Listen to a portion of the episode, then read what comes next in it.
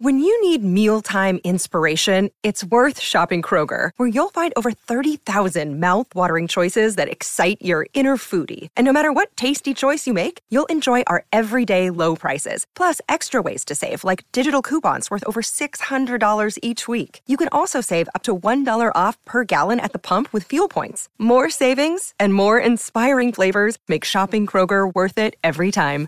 Kroger, fresh for everyone. Fuel restrictions apply. Daily Cogito. Svegliarsi per pensare oppure pensare per svegliarsi. Ogni mattina, dal lunedì al venerdì, con Ric Dufer.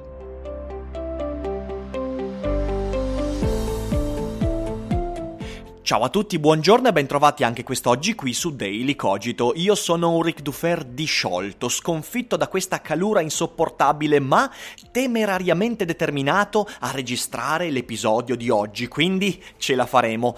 Ma davvero quelli che dicono che l'estate è meglio dell'inverno sono convinti di quanto stanno dicendo? No, perché ragazzi, io ho questa sensazione che contro il freddo le difese ci sono, posso vestirmi di strati, posso cercare riparo, mentre il caldo mi perseguita ovunque, è insopportabile, ma come si fa? Infatti non riesco manco a fare dei video perché, perché non voglio che mi vediate ridotto così. Nonostante questo, questa sera alle 21 sul primo canale YouTube ci sarà la live monografica dedicata a John Locke. Sotto in descrizione trovate il link, mettetevi l'appuntamento, il promemoria, non perdetela perché sarà davvero interessante, attuale e importante. Quindi vi aspetto alle 21, speriamo sia un po' più fresco di adesso altrimenti alla live non sopravvivrò e non sopravvivremo, ma, ma, adesso non perdiamo tempo, siamo stoicamente qui con Daily Cogito ed è proprio di stoicismo che voglio parlarvi, perché ci chiediamo, ma gli stoici, quando parlavano della felicità e della ricchezza, erano ipocriti? Piccolo preambolo. Eh, durante la giornata di ieri, in un momento di insopportabile clima, ero steso sul letto, eh, madido di sudore, con il computer in grembo e navigavo pigramente fra alcuni gruppi di filosofia su Facebook. Ce ne sono decine voi dovete sapere che io bazzico fra questi gruppi sempre con dei nomi falsi perché quando entro in gruppi di Facebook, la gente lo vede e allora tutti quanti cominciano a impazzire e o mi insultano, eccolo qua lo stronzo, quello che difende Soros, il capitalismo, il falso filosofo, oppure mi elogiano, genio incredibile. Ricordatevi sempre che Ric Dufer polarizza e non c'è nessuno che dica, beh Ric Dufer, ma sì, da un bravo ragazzo, no no no. E quindi io entro in questi gruppi sempre con nomi falsi, così riesco a passare inosservato. Comunque, detto questo, entro in un gruppo di filosofia e c'è un post di accuse a Seneca. Accuse a Seneca eh, di ipocrisia perché si dice, ah, guardate questo qua, predicava il distacco dai beni materiali e poi era pieno di soldi, predicava la castità ed era pieno di donne, predicava e razzolava male. Ok? E quindi proviamo a chiederci, ma Seneca era, era ipocrita?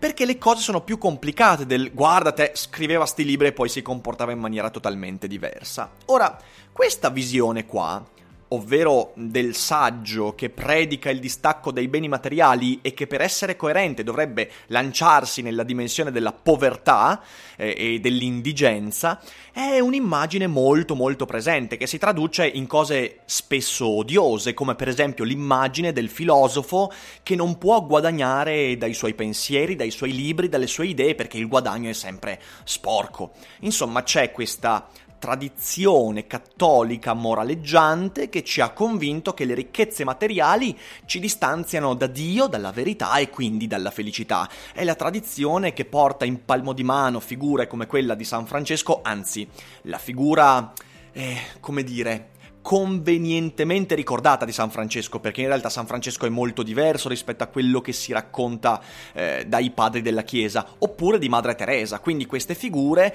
che ehm, convinte che i beni materiali ci distanzino dalla, dal contatto con Dio e quindi con eh, la nostra verità, eh, debbano disfarsi, cioè i pensatori, i filosofi, i religiosi debbano disfarsi di ogni possibile ricchezza. E in fin dei conti noi abbiamo questa immagine che felicità e verità eh, pretendano eh, quel gesto del disfarsi dei beni, della ricchezza, dei possedimenti, della macchina, della casa, e che l'unico modo per essere felici è in contatto con Dio, oppure in contatto con la verità sia appunto non avere nulla. E questa è l'unica via possibile. Questo è molto eh, profondo inserito nel nostro animo e si traduce poi nella sensazione, in quel detto che per me è assurdo, eh, che i soldi non fanno la felicità. I soldi non fanno la felicità, eh, che poi avrebbe il completamento adeguato pensa quanto può essere felice senza soldi. Vabbè, no, questo è un altro discorso. Però la sensazione che i soldi non facciano la felicità si traduce nel fatto che per essere felici non bisogna avere soldi. Ok, questo è un po' il discorso. E qui c'è, tanta, c'è tanto moralismo. Però vabbè, non voglio entrare troppo in questo. Per rispondere all'accusa di ipocrisia rivolta a Seneca e rivolta agli stoici, che poi una buona parte degli stoici in realtà erano benestanti, eh, voglio dire anche gli allievi di Seneca hanno fatto carriera politica e sono andati avanti, hanno avuto ricchezza, eccetera, eccetera. E poi voglio dire, prendete Marco Aurelio, era un imperatore e anche lui nei suoi pensieri predica eh, la necessità del distacco dai beni materiali, quindi anche Marco Aurelio era un ipocrita? In realtà le cose sono un po' diverse. E per raccontarvi questo io vi prendo Epitteto. Eh, peraltro io sotto in descrizione vi metto i testi di Epitteto, eh, anzi vi metto l'edizione Bompiani con tutti gli scritti che ci sono pervenuti non direttamente da Epitteto ma dai suoi allievi, dai suoi adepti. Epitteto è una figura particolare perché era un filosofo e schiavo, e in quanto tale non aveva dei beni propri. Eh, ovviamente poi con dei dovuti distinguo, eh, la condizione di schiavitù nell'epoca di Epitteto non era quella che ci immaginiamo, de- della gente incatenata che viene frustata, no, è un'altra cosa, e infatti era anche un filosofo, aveva degli adepti, delle persone che lo seguivano. E secondo Epitteto, nei suoi scritti, la vera questione, in realtà, non è non possedere nulla. Perché non possedendo nulla, ce lo dice chiaramente Epitteto, non si risolve niente, cioè non è che disfandoti dei beni materiali tu d'un tratto diventi santo, saggio, filosofo meraviglioso, no, assolutamente. La questione è che pur possedendo qualcosa, ma anche tantissimo, bisogna avere la lucidità, la lucidità di non fondare la propria felicità su quegli elementi. Perché? Perché quegli elementi ci possono essere sottratti.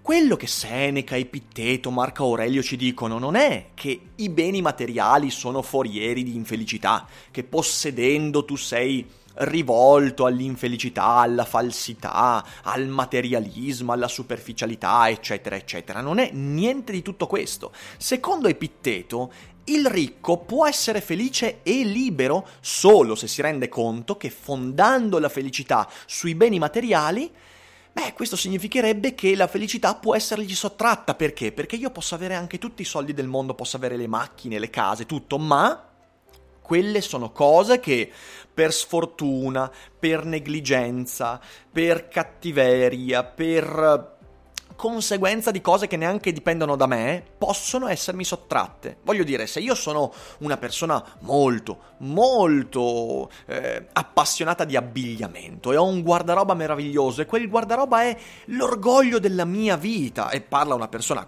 che ama vestirsi bene. Purtroppo oggigiorno è un po' difficile vestirsi bene con questo caldo, ma insomma il punto veramente fondamentale è questo, che eh, io posso essere questa persona che ama, ha un guardaroba meraviglioso, però se un giorno mi entra in casa un ladro e mi ruba tutti i vestiti, Oppure, se sono una persona appassionata di tecnologia, ho un computer incredibile, prestante, straordinario e qualcuno me lo fotte, oppure si brucia, cosa significa? Significa che mi sta, qualcosa mi sta sottraendo non solo quell'oggetto, ma anche la felicità. Se io fondo la mia felicità su questo elemento, significa che la mia felicità è fragile, è transitoria e mi verrà inevitabilmente sottratta prima o poi. Questo vale persino, dice Epitteto, per eh, le relazioni amorose. Se io fondo la mia felicità sul, sullo stare con qualcuno, sull'essere innamorato di qualcuno, sull'essere sposato alla persona che ho sempre amato, devo rendermi conto che la morte, un tradimento, ma anche lì un colpo di sfortuna può portarmi via la felicità. Perciò il ricco è un po' nella stessa situazione dell'innamorato se il ricco sapendo questo, questo, trucco, riesce a fondare la propria felicità su se stesso, sulla propria dignità, sul uh, proprio essere libero, allora qualcuno potrebbe anche sottrargli le ricchezze, ma lui rimarrà comunque felice. Lo so che sembra una cosa cinica, ma in realtà non lo è. Io vi consiglio di leggere Epitteto, non posso adesso parlare per 50 minuti, anche se mi piacerebbe di questa cosa. Il punto è che se io, io posso essere sposato con la persona che amo da sempre, ma devo rendermi, e questo può rendermi felice, ma se la mia felicità felicità dipende solo da questo, o comunque dipende solo da elementi esteriori a me, io devo rendermi conto che la mia felicità mi verrà sottratta a un certo punto inevitabilmente e che quella felicità quindi non è una felicità duratura, non è una felicità eh, autentica, ma è la felicità transitoria di chi riesce a trovare uno sfogo esterno rispetto al sé, rispetto alla propria identità.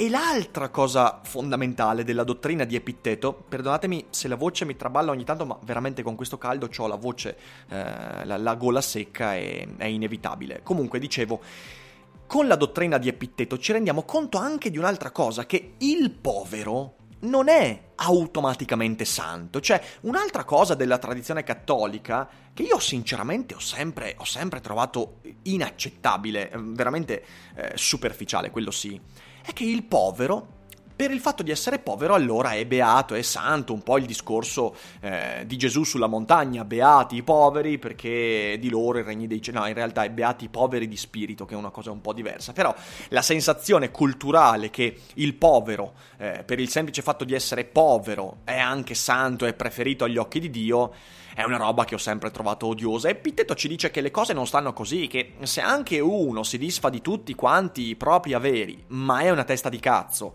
rimarrà una testa di cazzo. Non è che perché uno diventa povero, eh, dà in carità tutto, allora a posto. Eh, ma io, eh, ma avete mai conosciuto un povero cattivo? Io ne ho conosciuti, io, cioè, nel senso, non è che adesso tutti quelli che sono poveri sono già santi e beati. Quindi ci sono questi due elementi. Il ricco può essere felice e libero, così come il povero povero può essere l'ultimo degli stronzi, non è il possesso così come non è la sottrazione dei beni a rendere libero e felice qualcuno. In questo modo, e questo è il punto veramente fondamentale, le ricchezze prendono l'unica dimensione che meritano. L'uso che ne facciamo le qualifica.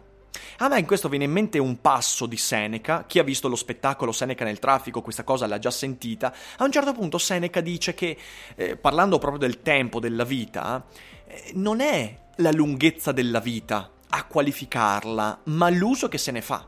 Da questo punto di vista la, la, ricchezza è come il tempo, non è la quantità di tempo, non è la quantità di denaro, di beni, eh, sia in positivo che in negativo a rendere felice, eh, dignitoso qualcuno, a rendere filosofo qualcuno, ma è la qualità. Ecco ciò che ci può rendere felici, l'uso che ne facciamo del tempo, l'uso che ne facciamo della, eh, de- della ricchezza. Eh, ci sono anche qui due estremi, mm, faccio il parallelo con il tempo. Da un lato, eh, Seneca ci dice che appunto non è che più la tua vita è lunga, più di, di, maggior qualità è la vita che hai fatto, anzi chi vive molto a lungo spesso ha vissuto pochissimo, proprio perché cercando di non fare esperienze è riuscito ad allungare la propria vita. Dall'altra parte abbiamo l'estremo opposto, eh, che è un po' eh, la traduzione, diciamo così, il parallelismo con chi è convinto che eh, essendo povero si è felici, santi, eccetera, eccetera, abbiamo quelli eh, che usano quel verso di, mi sembra sia Cohen, ma mm, sicuramente l'ha citato eh, Kurt Cobain, it's better, uh, it's better to burn out than to fade away, cioè è meglio bruciare velocemente che spegnersi lentamente. Anche lì non è quello, non è che perché uno si è bruciato il tempo velocemente allora è... No, è proprio l'uso che facciamo del tempo. E allo stesso modo l'uso che facciamo della ricchezza. Il filosofo, da questo punto di vista, può persino essere ricco. Il filosofo può persino essere potente, un imperatore, se la sua serenità non dipende da quella ricchezza o da quel potere. Per questo lo stoicismo non è affatto, non solo non è ipocrita, ma per me è la prospettiva più... Eh, è la prospettiva più serena, la prospettiva più condivisibile, la prospettiva più, eh, più adeguata al mondo che ci circonda. Cioè, il punto è che lo stoicismo, a differenza di qualsiasi altro pensiero inerente alla ricchezza, si è reso conto che la ricchezza è soltanto qualcosa di transitorio e in quanto tale non possiamo darle né una qualità positiva né negativa a priori l'uso che ne facciamo qualifica la ricchezza e la ricchezza può per questo aiutarci anche a fare delle buone cose fin tanto che io non fondo la mia felicità su quella ricchezza, perché quando lo faccio, allora fondo la mia felicità su qualcosa che mi può essere sottratto. Questo è un argomento in cui torneremo mm, di nuovo questa settimana perché parlerò anche del modo in cui Spinoza intende la ricchezza, il possedimento di beni e lì abbiamo invece un filosofo che a differenza di Seneca eh, non ha mai posseduto nulla nulla di che, ma anche lui sapeva che le cose andavano in questo modo, che la ricchezza, che sia posseduta o mancante, non è la questione mm, fondamentale. Anche un ricco, così come un povero, possono essere felici, ma fin tanto che, prendiamo l'esempio del povero, la sua felicità dipende dalla sua condizione di povertà, anche quella, per assurdo, può venir meno, perché se il povero eredita qualcosa o si innamora, oppure finisce per fare un lavoro che gli piace e che lo fa guadagnare, beh allora potrebbe essere infelice perché non è più povero, cioè capite che eh, non è quello il punto, il punto è su cosa fondi la tua felicità? La tua felicità deve fondarsi sulla tua capacità di fare ciò che ti rende libero e felice. E ovviamente qui non siamo a discutere della definizione di felicità, che forse è impossibile, ma il punto fondamentale è che gli stoici non erano ipocriti e che la predicazione stoica sulla... Predicazione ho detto che parola brutta, in realtà è una bella parola, solo che ci richiama alla mente qualcosa che non ha a che fare con la, filo- la filosofia, ma la predicazione stoica sulla ricchezza in realtà è estremamente coerente e credo dovrebbe farci riflettere oggigiorno sul, sulla relazione che noi abbiamo proprio con la ricchezza e con i possedimenti. Si può possedere ed essere felice fin tanto che la mia felicità non dipende da quei possedimenti. Questa è la mia opinione a riguardo e l'opinione di Seneca di Epitteto, quindi insomma non è solo la mia opinione, ma con un commento potete dirmi ovviamente cosa ne pensate. Io vi ringrazio come sempre per l'ascolto, ci vediamo questa sera alle 21 per la live su John Locke, non mancate. Buona giornata e non dimenticate che non è tutto noia ciò che pensa.